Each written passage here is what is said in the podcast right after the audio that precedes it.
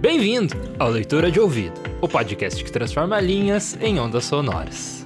Eu sou o Lucas. Eu sou a Dayana. E o episódio de hoje é A Cafeteira, de Théophile Gautier. Ele dedicou a sua vida ao jornalismo, fazendo críticas de teatro, foi poeta, romancista e contista francês do século XIX. É, então vamos lá, vamos entrar nesse mundo fantástico dele agora. Boa leitura! A Cafeteira, de Théophile Gautier. Tradução de Pina Bastos.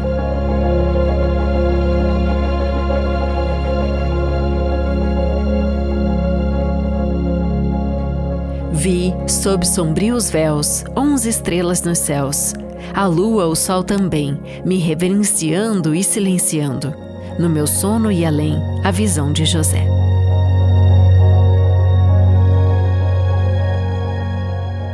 Ano passado, fui convidado junto com dois amigos de ateliê, Arrigo Corric e Pedrino Borghignoli, para passar alguns dias numa fazenda no interior da Normandia.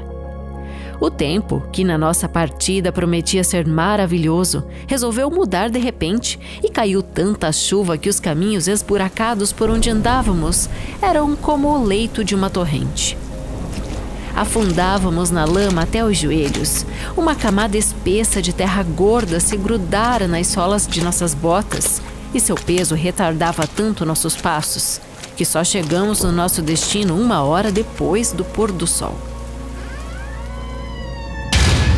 Estávamos exaustos. Por isso, nosso anfitrião, vendo o esforço que fazíamos para reprimir os bocejos e manter os olhos abertos, tão logo acabamos de cear, nos mandou levar cada um a seu quarto. O meu era grande. Senti ao entrar uma espécie de calafrio, pois me parecia ter entrado em um mundo novo. De fato, tinha-se a impressão de estar na época da regência, diante da bandeira da porta de Bolcher representando as quatro estações ou os móveis sobrecarregados de ornamentos rococó de muito mau gosto e os tremós dos espelhos pesadamente esculpidos. Nada estava fora do lugar. A penteadeira, coberta de caixas de pentes, de almofadas de pó de arroz, parecia ter sido usada na véspera dois ou três vestidos furtacor, um leque pontilhado de lantejoulas em prata cobriam um assoalho bem encerado. E, para meu grande espanto, uma tabaqueira de esmalte aberta sobre a lareira estava cheia de fumo, ainda fresco. Só notei essas coisas depois que o empregado, colocando o castiçal na mesa de cabeceira, me desejou um bom sono. E confesso, comecei a tremer como uma folha. Despi-me prontamente, deitei-me e, para acabar com tais temores bobos, logo fechei os olhos, virando-me para o lado da parede. Mas foi impossível ficar nessa posição. A cama se agitava sob meu corpo como uma onda. Minhas pálpebras se retraíam violentamente. Fui obrigado a me virar e ver. O fogo que ardia lançava reflexos avermelhados no aposento, de maneira que se podia distinguir sem esforço os personagens da tapeçaria e os rostos dos retratos esfumaçados pendurados na parede.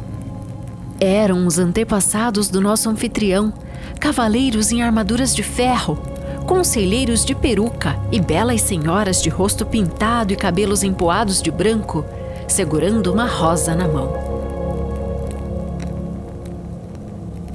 De repente, o fogo adquiriu um estranho grau de atividade.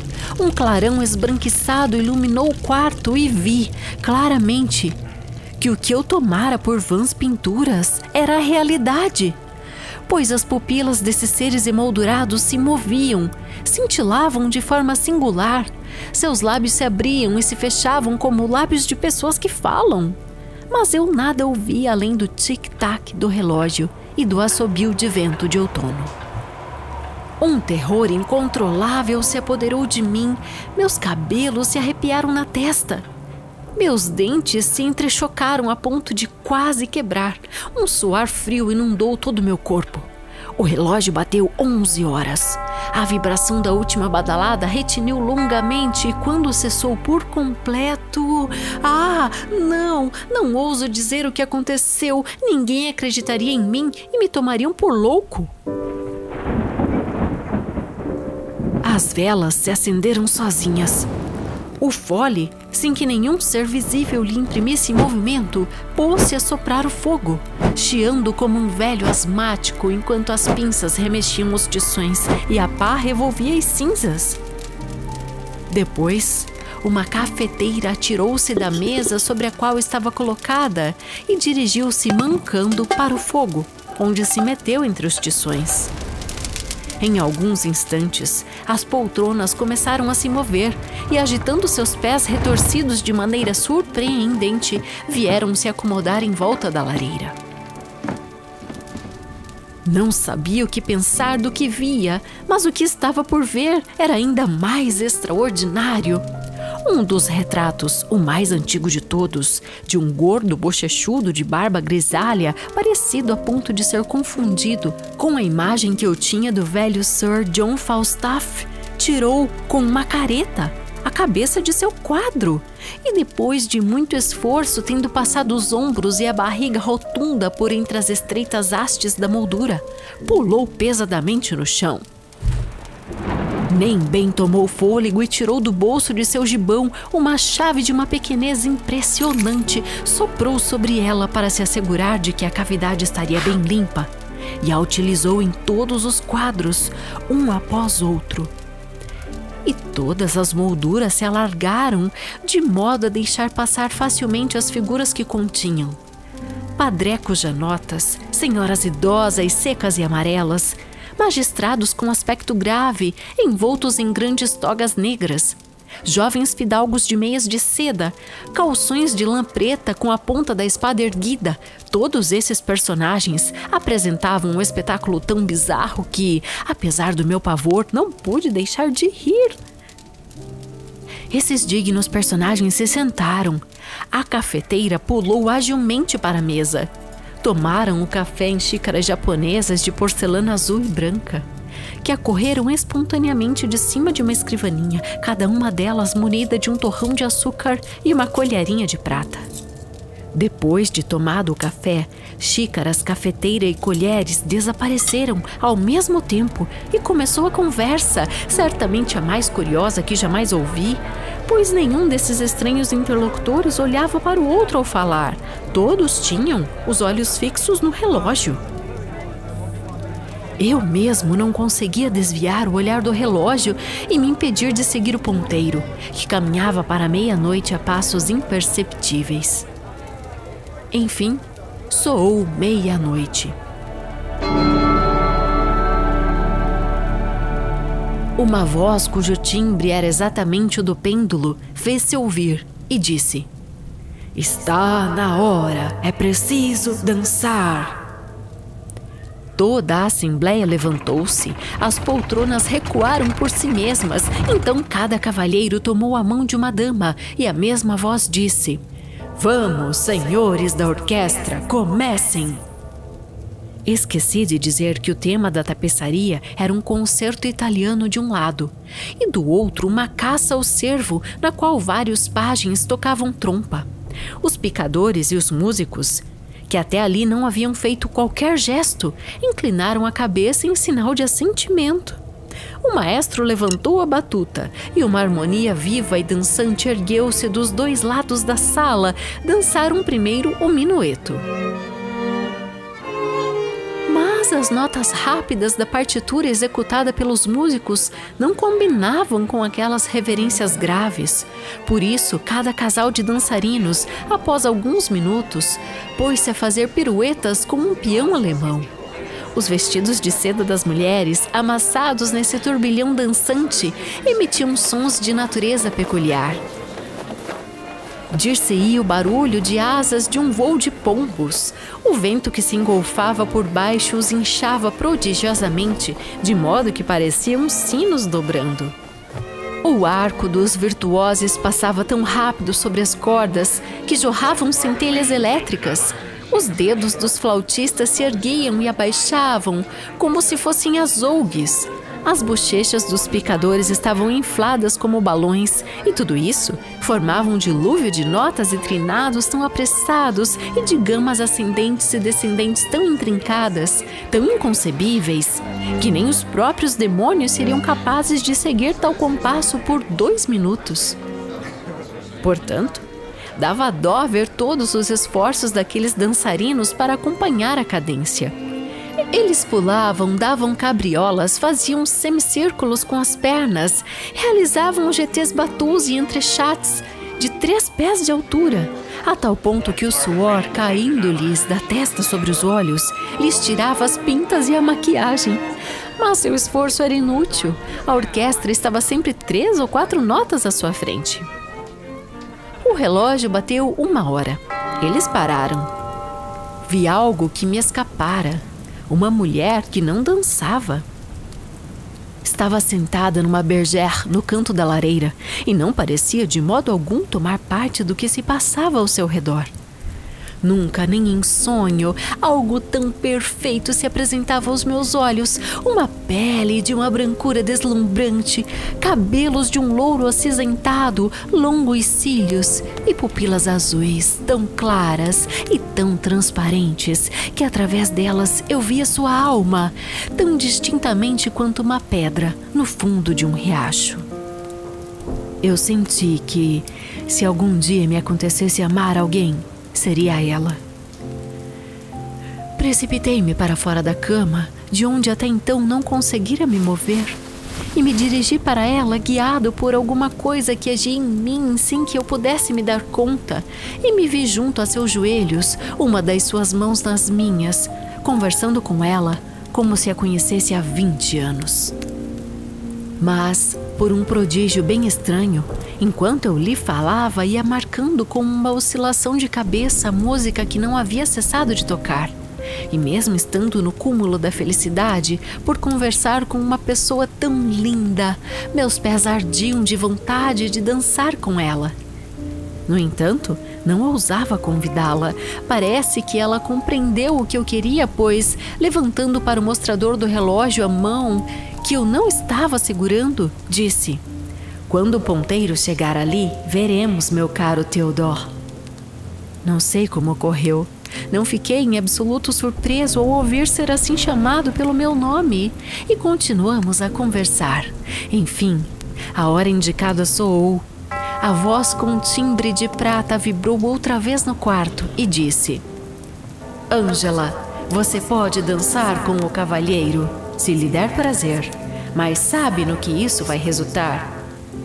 Pouco importa, respondeu Ângela amuada, e passou o braço de marfim em volta do meu pescoço. Prestíssimo! gritou a voz, e começamos a dançar. O seio da jovem tocava o meu peito. Sua face aveludada roçava a minha, e seu hálito suave flutuava diante de minha boca. Nunca na vida sentira tamanha emoção. Meus nervos estremeciam como molas de aço. Meu sangue corria nas artérias como torrentes de lava e ouvia meu coração bater como um relógio preso às minhas orelhas. Entretanto, esse estado não tinha nada de penoso. Eu estava inundado de uma alegria inefável e gostaria de permanecer sempre assim. E, coisa admirável, ainda que a orquestra tivesse triplicado a velocidade, não precisávamos fazer esforço algum para segui-la. Os espectadores, maravilhados com a nossa agilidade, gritavam: Bravo! E com toda a força batiam palmas que não emitiam som algum. Ângela, que até então valsara com energia e precisão surpreendentes, pareceu cansar-se de repente. Pesava sobre meus ombros como se as pernas lhe tivessem faltado. Seus pezinhos, que um minuto antes roçavam o chão, só lentamente dele se desprendiam, como se estivessem carregados com um peso de chumbo. Ângela, você está cansada, disse-lhe eu. Vamos descansar. Bem que eu gostaria, respondeu ela, enxugando a testa com o lenço. Mas enquanto valsávamos, todos se sentaram. Só resta uma poltrona e nós somos dois. Que importância tem isso, meu anjo lindo? Vou colocá-la no colo. Sem fazer a menor objeção, Angela sentou-se, envolvendo-me com os braços como se fossem uma echarpe branca, escondendo a cabeça no meu peito para se aquecer um pouco, pois se tornara fria como mármore. Não sei por quanto tempo ficamos nessa posição, pois todos os meus sentidos estavam absorvidos na contemplação dessa misteriosa e fantástica criatura. Não fazia mais qualquer ideia da hora nem do lugar. O mundo real não existia mais para mim e todos os laços que me unem a ele tinham se rompido. Minha alma, liberta de sua prisão de lama, nadava no vago e no infinito. Eu compreendia o que nenhum homem pode compreender, os pensamentos de Ângela se revelando a mim sem que ela precisasse falar, pois sua alma brilhava em meu corpo como uma lâmpada de alabastro, e os raios que saíam de seu peito traspassavam o meu de lado a lado. A cotovia cantou. Uma claridade pálida cintilou nas cortinas. Assim que Ângela percebeu, levantou-se precipitadamente, deu-me adeus com um gesto e, após alguns passos, soltou um grito e caiu no chão. Tomado de assombro, acorri para levantá-la. Meu sangue congela só de pensar. Tudo o que encontrei foi a cafeteira quebrada em mil pedaços. Diante dessa visão, persuadido do que tinha sido o joguete de alguma ilusão diabólica, apoderou-se de mim tal pavor que desmaiei. Quando voltei a mim, estava em minha cama, com Arrigo Corrique e Pedrino Borghignoli de pé à minha cabeceira. Assim que abri os olhos, Arrigo exclamou: ah, ainda bem. Há quase uma hora estou esfregando suas têmporas com água de colônia. Que diabo você fez essa noite? Hoje de manhã, vendo que você não descia, entrei no seu quarto e o encontrei estirado no chão, vestido à francesa, apertando nos braços um pedaço de porcelana quebrada como se fosse uma moça bonita. Por Deus! É a roupa de casamento de meu avô! disse o outro levantando uma das abas de seda de fundo rosa com ramagens verdes.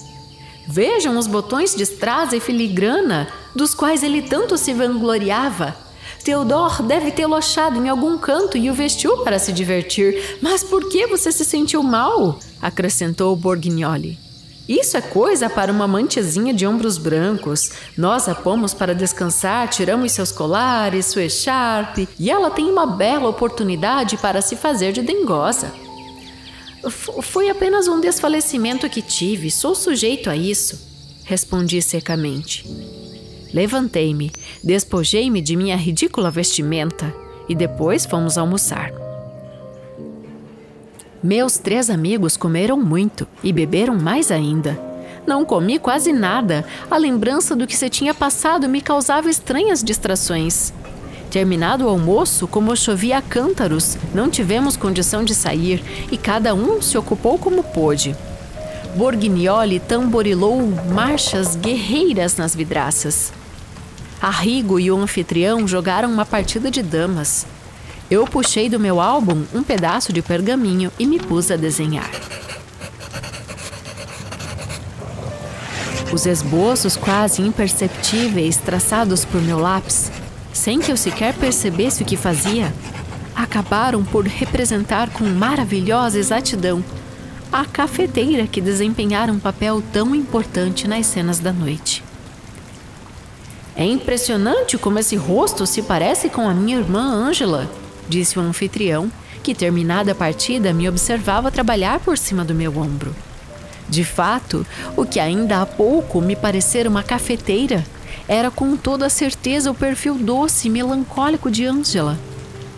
Por todos os santos do paraíso, ela está morta ou viva? exclamei num tom de voz trêmulo, como se a minha vida dependesse de sua resposta. Ela morreu há dois anos de pneumonia depois de um baile. Que pena! Respondi dolorosamente. E, contendo uma lágrima que estava prestes a cair, recoloquei o papel no álbum. Acabava de compreender que não mais haveria para mim felicidade sobre a terra.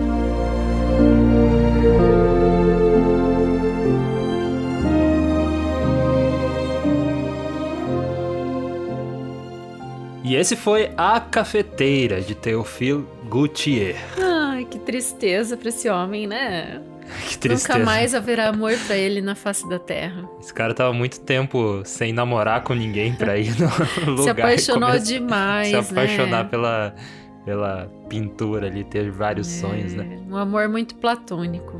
Falar em pintura, quero te elogiar, hein? A arte de capa dessa semana tá incrível. Ah, muito obrigado pra Incrível dar, dar ênfase aí pras pinturas que tomaram vida, né? Também no Verdade, ficou muito, muito meta, meta, linguístico. É, meta ilustrativo. Tá bom. No, Muito legal. No começo do conto, não sei se você lembra que ele chega, ele já dá várias características, né? Como se ele Uhum. tivesse entrado em, em outra Era. em outra era ali, que Sim. na verdade é o século passado ali, de onde que eles estavam, né? Então, Aham. é, é século XIX. A gente tá pro- falando do 18, né? Provavelmente, daí eles voltaram ali pro início do 18, né? Que é a época do rococo, que você chama de rococó, e eu falo rococo. Tá certo, é rococo mesmo. É, daí, ele, acho que ele até, ele até men- menciona, né? Sim. Esse nome, fala do estilo, assim, das coisas, é, que é tudo dessa, desse estilo francês do, do rococo, né? E tudo mais. É, ele fala entre o rococo e o barroco, né? O barroco e o rococo, na verdade, É, né? que é o período de transição, É, na bem verdade, no né? meio. O, o barroco, daí veio o rococo depois. É, até fui refrescar minha memória com esses fatos históricos, porque ele fala que é, parece, né? Ele começa descrevendo o local onde eles estão, que parece como a época da regência. Aí, essa época da Isso. regência francesa, que é muito interessante que quase todo o país teve um período regencial. O Brasil teve período regencial, né? E falando do período regencial da França, é o fim do reinado, é entre dois monarcas ali, o fim Aham. do reinado do Luís XIV e o início do reinado do Luís XV. Início não, né? Que ele não assumiu porque era muito jovem. Isso, né, quando o vô Luís dele XV. morreu, ele tinha cinco anos, né? O Luís XV, que daí, nesse meio de tempo, um duque que foi o regente, que era o duque Felipe d'Orleans. Aham. Então, por isso que nesse meio de tempo, eu, pelo que vi, você vai saber dizer muito bem que você estudou isso Aham. bastante frequentemente. Aham. Tô dando a deixa pra você. É, houve uma explosão na arte, assim, francesa, porque parece que se afrouxaram as amarras do barroco e entre o barroco e o rococo, muita criação aconteceu. É, então, é, explosão, não necessariamente porque sempre teve, foi uma área muito ativa, né? Sim. Antes tinha o barroco, que era mais temas religiosos e era mais monarquia, assim, né? Era retratos do, né, do- dos monarcas ali e tudo mais. E o, foi uma mudança de pensamento, na verdade, né? Hum. Que... é, o que, que aconteceu no, no Rococo? Então, só para situar aqui, o que, que é Rococo, né? Assim como todo termo, termo histórico, né, vem tipo de uma coisa assim que é nada a ver, né? Nada, não tem muito, não faz muito sentido assim. É, ela veio da palavra, deixa eu ver se eu vou acertar no, no francês, qualquer coisa você me ajuda. Tá. Então ela veio da palavra rocaille, Aham. rocaille, que quer Aham. dizer é, seixo, aquelas pedrinhas, sabe, que você que decoram nas grutas, assim. Era muito usado, aquelas pedrinhas que parecem conchinhas, assim, bem Aham. redondinhas. É, era, era colocado nas grutas e enfeitava os jardins franceses. Ah. Daí veio o rococo, é uma palavra deriva- derivada dessa rocaille. Provavelmente se fale rocal.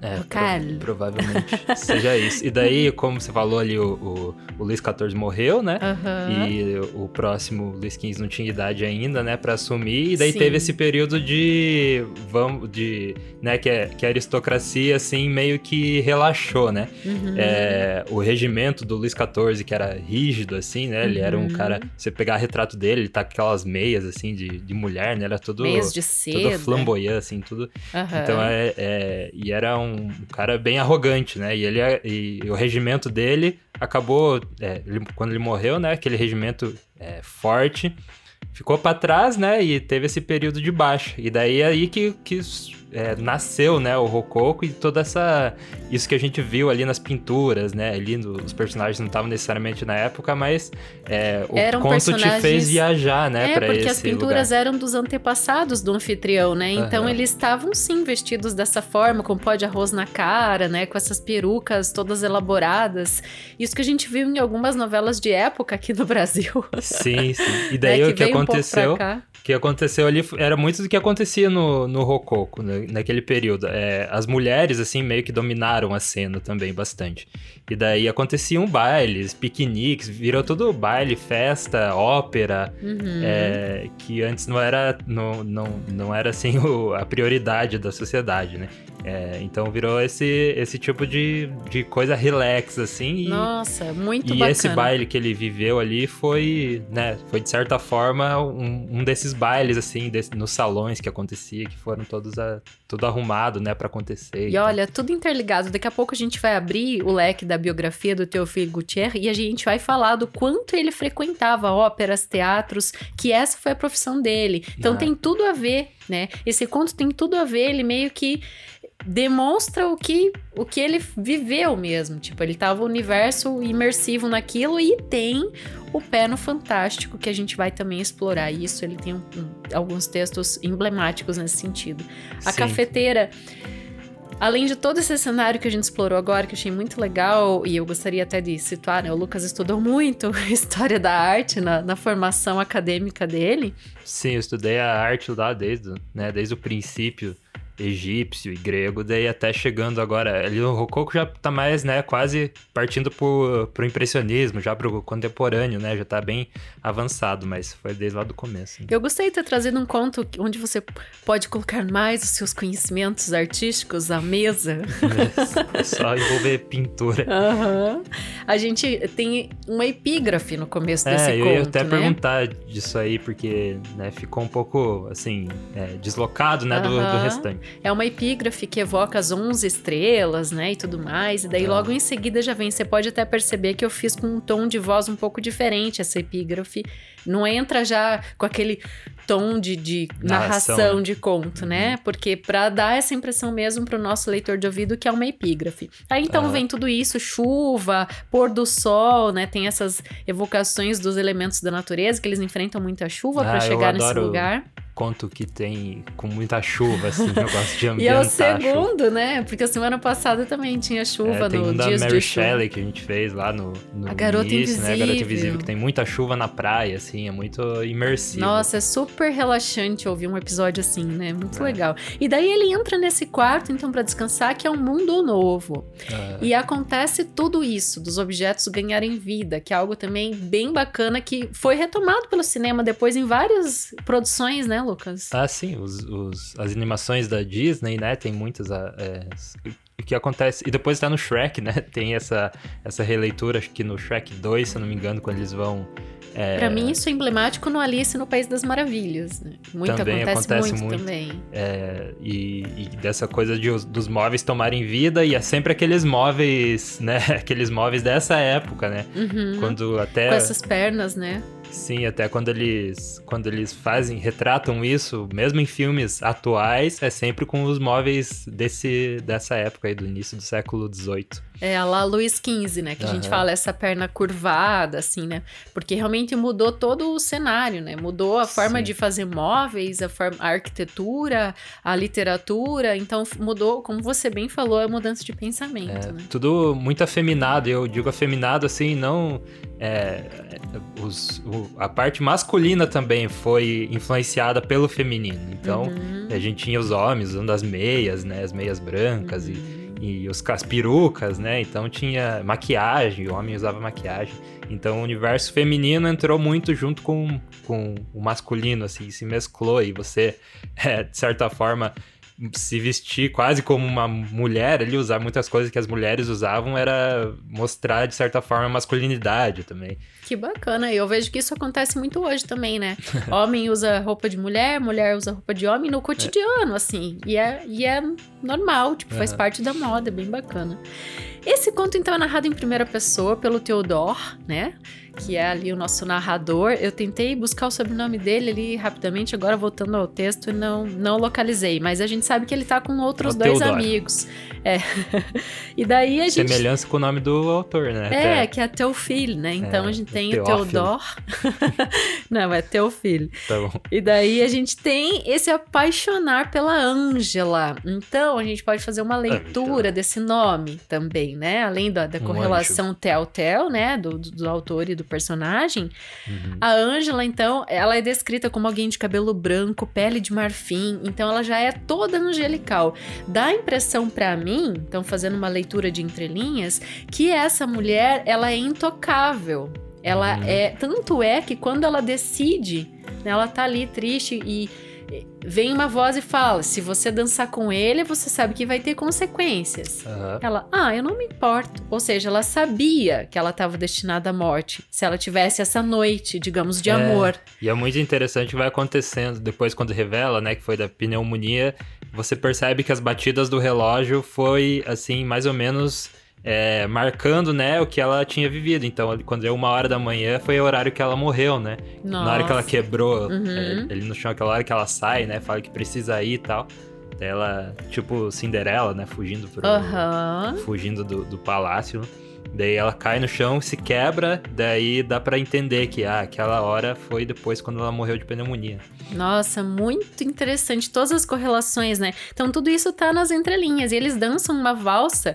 Eu fiz uma leitura assim, parece mesmo que foi a noite de amor dela, porque esse momento do conto ele é até um pouco erótico, né? Uhum. Porque ele fala, ela encostou o seu seio em Uhum. mim, né? E sua respiração ficava próxima do meu rosto, né? Umas descrições assim, de fato eles se entrelaçaram de tal forma que foi uma entrega total, né? Assim, quase total, né? Não é explícito, mas a gente percebe que, que eles realmente o destino deles se entrecruzaram neste momento. Sim, o cara acordou depois tudo molhado. né? Com roupa de mulher. Tudo molhado foi eu que acrescentei. Não, ele acordou com roupa de mulher e os amigos, né, ficaram impressionados. Meu Deus, tá com a roupa do meu casamento do meu avô, não sei o quê. né? Então, "Ah, é, é muito engraçado esse conto, além de tudo, eu achei, assim, que ele, ele tem esses momentos, assim, do fantástico, né? O momento, assim, meio que do suspense, o que, que, que tá acontecendo, o cara fica até... Aquela cena, quando a gente tá com medo na cama, que não tem coragem de Sim. se virar, aham." acontece com É, ele no ele começo. fica- ficou paralisado ali, né, por um bom tempo, só levantou quando ele viu a, a, a Angela, né? a mulher. mulher. É muito impressionante. E daí tem mais uma coisa que daí no final ele desenha ela e daí que Aham. o irmão reconhece no desenho, né? Sim. Pô, tá a cara da Ângela. Aham. Onde ela tá? Onde ela tá? É legal que ele vai falando o nome, né? Ah, parece a minha irmã Ângela e tal. Daí ele, Aham. ele, e ele já sabe, né, que o nome dela é Ângela e tudo mais. Vai. Sim. E daí vai aquela coisa, né? É, e.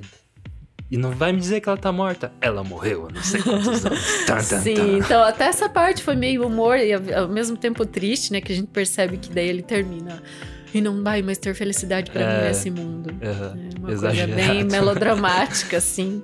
Mas interessantíssimo porque tá no universo, então, desse autor. Vamos entrar na vida dele agora? Que é o teu Vamos. filho Gutierre. O que acontece? Ele tinha... Era um cara que tinha deleite em falar de arte. Então, ele, ele Uhum. falava de arte. A vida dele era falar de arte. Então, ele foi... Durante mais de 30 anos, crítico teatral, das peças de teatro, né? teatros, óperas. A gente sabe que a cena parisiense e francesa, a questão cultural é muito efervescente, né? Aham. Tudo que se espalha pro mundo em termos de cultura, de música, arte, dança, teatro, meio que surge na França, né? Então, claro, né, não vou exagerar, ali foi, Não, época- foi era um... uma época rica ali, né? Naquela, é, naquele é, momento. o país pulverizava pro mundo inteiro, o- mandava, né, É, ditava você a vai lembrar aquela, aquela, aquele quadro da menina no balanço, né? É o quadro mais famoso do Sim. Rococo. Aham. Que lembra, se você olhar esse quadro, você vai. é, procura The Swing, né? O balanço. É, é um quadro do Fragonard, Jean Honoré Fragonard. Legal. E ela, tipo, se você olhar pra ela, você vai perceber bem o que, que era a época, assim, porque ela descreve muito bem, assim, num- bom, dizem, né? Uma imagem vale por mil palavras. Uhum. Então, se você olhar o quadro, você vai, assim, meio que até entrar no. entender melhor o, o clima desse, desse conto aqui que a gente fez. Quem sabe dá até pra fazer uma leitura da Ângela, né? Naquele balanço. É, Essa própria certeza dá. menina antes de estar Bem doente, assim. Então, dedicando essa vida ao jornalismo, então ele conhecia tudo, né? De arte, dos bastidores, dos artistas. E era um crítico assim, ó. Ele usava a pena dele pra fazer novos textos literários sobre Ah, as peças. Por isso que ele ficou tão respeitado. É arte sobre a arte, né? Isso, É- o que que acontecia? Quando ele escrevia uma crítica, ele amplificava a produção artística número um, ou seja, ele falava de uma forma assim tão rica a construção textual dele, a prosa poética dele sobre a peça de teatro, por exemplo, que am- ampliava. Nossa, isso vi- vira uma obra muito maior, porque o texto dele era grandioso. Então, no legado do Teofilo Gutierrez, a gente tem é, Primeiro, a gente não encontra assim fácil. Se você jogar no Google, você vai encontrar pouquíssima coisa sobre ele. É, você encontra assim coisas mais especializadas, tipo de professores doutores que estudaram mais recentemente. Mas não é um autor assim que você encontra muita coisa, sabe, fácil na internet, por exemplo. Aham. Mas o que se encontra é tudo de altíssima qualidade. Ele meio que escreveu essa época de cultura, efervescência francesa em, em questão de arte, de literatura, de teatro, de. Legal. E é muito bacana quando a arte fala da, ar- da própria arte, né? Faz essa. Tem muito filme. Hoje a gente assistiu aquele. O Artista do Desastre, que é sobre aquele, o pior filme já feito. Que, né, que ele fala sobre um filme Ah, real que existiu, sim, né? Mas o- claro. o, próprio filme é né, um filme de ficção, mas ele fala sobre um filme real. Então tá falando Sim. da própria indústria. Uhum. Inclusive, eu era uma vez em Hollywood, do Tarantino, ele fala sobre a própria Também. indústria. Ele é aquele Vão Me Amar Quando Eu Morrer, acho que é do Orson Welles. Ah, que- aquele também. Também fala Nossa, sobre... muito desconectado é, esse, ele né? fala também sobre a própria arte, né, de fazer filmes, enfim. O Crepúsculo dos Deuses, aquele filme bem antigo também da, do cinema mudo, que fez a transição pro, pro de som, né? Também fala da indústria. Então é muito legal quando, é, assim como o autor aí fez o, o- essa... Ele fala sobre a própria arte, né? E isso é uma coisa que geralmente eles fazem numa parte, uma fase mais madura da, da vida. né? Sim. Porque primeiro eles querem falar do que tá, né, às vezes longe e tal, depois eles falam do que eles fazem ali. Então é bem interessante. É verdade. Então, ele tinha essa originalidade de estilo, assim, muito forte. E isso realmente ficou. É um, Hoje a gente chamaria ele de jornalista cultural, mas é muito mais bonito que era na época. Sim, Hoje a gente escrevia simplifica. histórias, né, mesmo. Sim, então essa escrita lírica, né? E às vezes até mordaz, porque é, vaudeville era uma- um estilo de, de peça, né, de teatro, Aham. que começou a ficar muito popular. Então, só que uma copiava a outra. É, só que é um copiar que a gente chama assim, não é nem de paródia, chama de pastiche. Pastiche é, é uma vertente, né, que caminha lado a lado com a paródia. A enquanto a paródia faz uma homenagem à obra original, digamos assim, né, ou satiriza a obra Uhum. original, no pastiche a gente tem algumas transformações. Então, Ah, tipo, tenta deixar original, mas tá na cara que é uma cópia. Então, ainda mais pra quem conhece assim. Então, ele fazia umas críticas muito é, detonadoras às vezes, assim, sabe, de dizer como que a gente vai sobreviver nesse universo tendo ainda que ver esse tipo de peça, sabe? Algumas Ah. coisas eu encontrei umas traduções de uma professora doutora, assim, de textos dele mesmo, é, desses trechos de textos críticos, que eu achei bem Sim. interessante, assim, como ele, realmente ele era fugaz, assim, mordaz, ele não poupava, tipo, Aham. pisava no calo mesmo, sabe? E era essa imprensa muito fervorosa nessa época. Mas vamos então falar um pouquinho desde o nascimento, né? Como é que foi a vida desse cara até chegar onde chegou É, e esse legado. Imagina um, um cara, não sei se era baixinho ou alto, mas ele é gordinho assim, né? E com o cabelo escuro e comprido, assim. Se você pesquisar no, na internet, você vai ver a foto dele. Eu achei bem, bem, bem esse estereótipo francês, assim, Aham. até, sabe? Bem interessante. Então, ele nasceu em 1811, o nome completo é Pierre Jules Théophile Gautier. Ele nasceu em Tarbes, na França, né, em 1811. Quando criança, já foi para Paris, né, então saiu desse, migrou para a capital para estudar e daí já se iniciou na literatura. Então, muito cedo ele começou a escrever. E começou, é, ele foi ah, recebido num círculo dos românticos, né? Que era até então, ali no começo, na infância e adolescência dele, a escola romântica que era bastante é, propagada. Só que daí, é, de tão crítico e já escrevia, de repente ele fez uma. É, Como que se fala? Ele meio que ridicularizou a escola com o texto que ele escreveu, assim. E Hum. ele migrou. Ele foi o precursor do parnasianismo, que a gente já falou tanto aqui. Aham. Então, a origem do parnasianismo, que a gente aqui no Brasil já discutiu, né? Alguns textos do Olavo Bilac, por exemplo, e Sim. outros, né? A gente tem, na própria Francisca Júlia, né? Que foi um exemplo bem clássico do parnasianismo que a gente trouxe. Tá aqui no Teofilo Gutier. Então, ele foi o precursor. Algumas poesias dele é, eram consideradas, assim, grandes obras-primas. Agora, falando de fantástico, né? Uhum. É, quando, é no mestrado... Meio que a gente viu hoje. né? É, então esse conto ele tá nesse universo do fantástico, que é o quê? É quando você vê que aquilo é sobrenatural, né, que é insólito, que é diferente do cotidiano e você aceita como aquilo como sendo natural, tipo, sem grandes espantos, né? Uhum. Então a gente vê que ele, primeiro, ele percebe que algo diferente está acontecendo, né? Os, os quadros estão ganhando vida, as pessoas dos quadros estão saindo dos quadros e começam a interlocutar e dançar e comer. Sim. A reação dele, digamos, não, não é realista, né? É. Não seria uma reação real que você teria. De, né? Você começar a curtir a festa ali junto. Ele tem um outro conto muito extenso, de mais de uma hora, é, de literatura fantástica. Esse sim eu estudei no mestrado, que se chama Morte Amorosa. Então, esse também é bem emblemático. Por isso que, de fato, ele é ligado ao fantástico também, em função dessas produções, né? E A Cafeteira eu gostei. É um texto, assim, bem gostosinho de, de você entender o universo e você vai realmente para essa França e, e se diverte, porque tem esses tons de.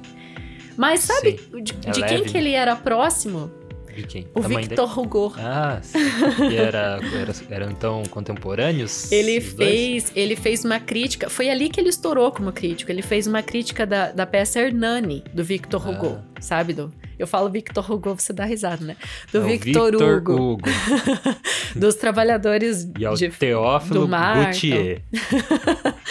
né? Então eles, ele, a partir dali ele ganhou muita, muito status como crítico, né? Porque e eles tiveram algumas interlocuções ao longo da vida. Uhum. Mas então ele participou de diversos, diversas revistas literárias, jornais franceses, né? Então ele publicou em muitos e alguns assim por décadas e décadas. Por isso então que ele ficou esse crítico tão é, conhecido. E, e tem também duas obras dele muito conhecidas que é um é, tem um romance mui- o mais famoso é o Mademoiselle de Maupin esse é o romance mais famoso dele. E tem também Espanha e Le Voyage em Espanha, que são Ah. dois textos assim muito conhecidos de 1845. Ao mesmo tempo, foi um cara que soube equilibrar de um lado aqui do prato, né, esse discurso sério e factual que a imprensa pede, Sim. e de outro essa linguagem fantástica, polifônica, metalinguística, né? Metalinguística Aham. mesmo, porque ele Era criava arte literatura. sobre arte, né? É, exatamente. Então eu, eu vejo assim que é muito muito enriquecedor para quem estuda literatura conhecer um pouco mais sobre a obra de Teofilo Gutier. É, muito legal mesmo. Eu não conhecia, fiquei feliz de conhecer. E eu gosto de contos com chuva. então também por isso me agradou, né? Que bom, fico Muito feliz. Muito legal. Você tem mais alguma coisa para compartilhar sobre o autor, sobre Só o espero que o nosso leitor de ouvido tenha gostado, tenha curtido. E a gente quer convidar você para escrever pra gente pro leitura de ouvido@gmail.com, né, para que a gente tenha seus feedbacks. Isso. Continue sempre. Siga-nos no Instagram também, arroba leitura de ouvido. E se você também quiser nos apoiar de forma direta, né? Você pode fazer apoiando a gente lá pelo apoia.se barra leitura de ouvido. É o nosso financiamento coletivo que tá rolando desde abril. A gente tem alguns apoiadores, conseguimos conquistar algumas melhorias pro podcast, inclusive esse formato aqui no YouTube, né? Se você tá aí, alô. é, e algumas outras coisas é, que a gente ampliou e a gente quer ampliar ainda mais. Temos muitos projetos, então vamos mandar um alô para os nossos apoiadores, Sim. agradecendo estar lado a lado conosco. Vamos chegar no estúdio do Leitura de Ouvido, um, um, num futuro próximo, né? São eles nossos apoiadores, então. Denis Roberto da Silva Petuco. Anderson Luiz Fernandes. Bibiana Dana. Bruno Guedes com o Grupo Danco. Cristiane Bastos Cota. Cláudia Lubi. Letícia Lemos Grit. Lilian Rinert. Raimundo Gabino dos Santos, Rosângela Marquesi, Sérgio Rico da Luz, Silvia Schmidt e Zenilda Ribeiro. Obrigado, apoiadores do Leitura de Ouvido. Obrigado por você estar até no final aqui com a gente, aprendendo tudo isso. Eu também aprendi bastante coisa com a tua pesquisa aí que você trouxe.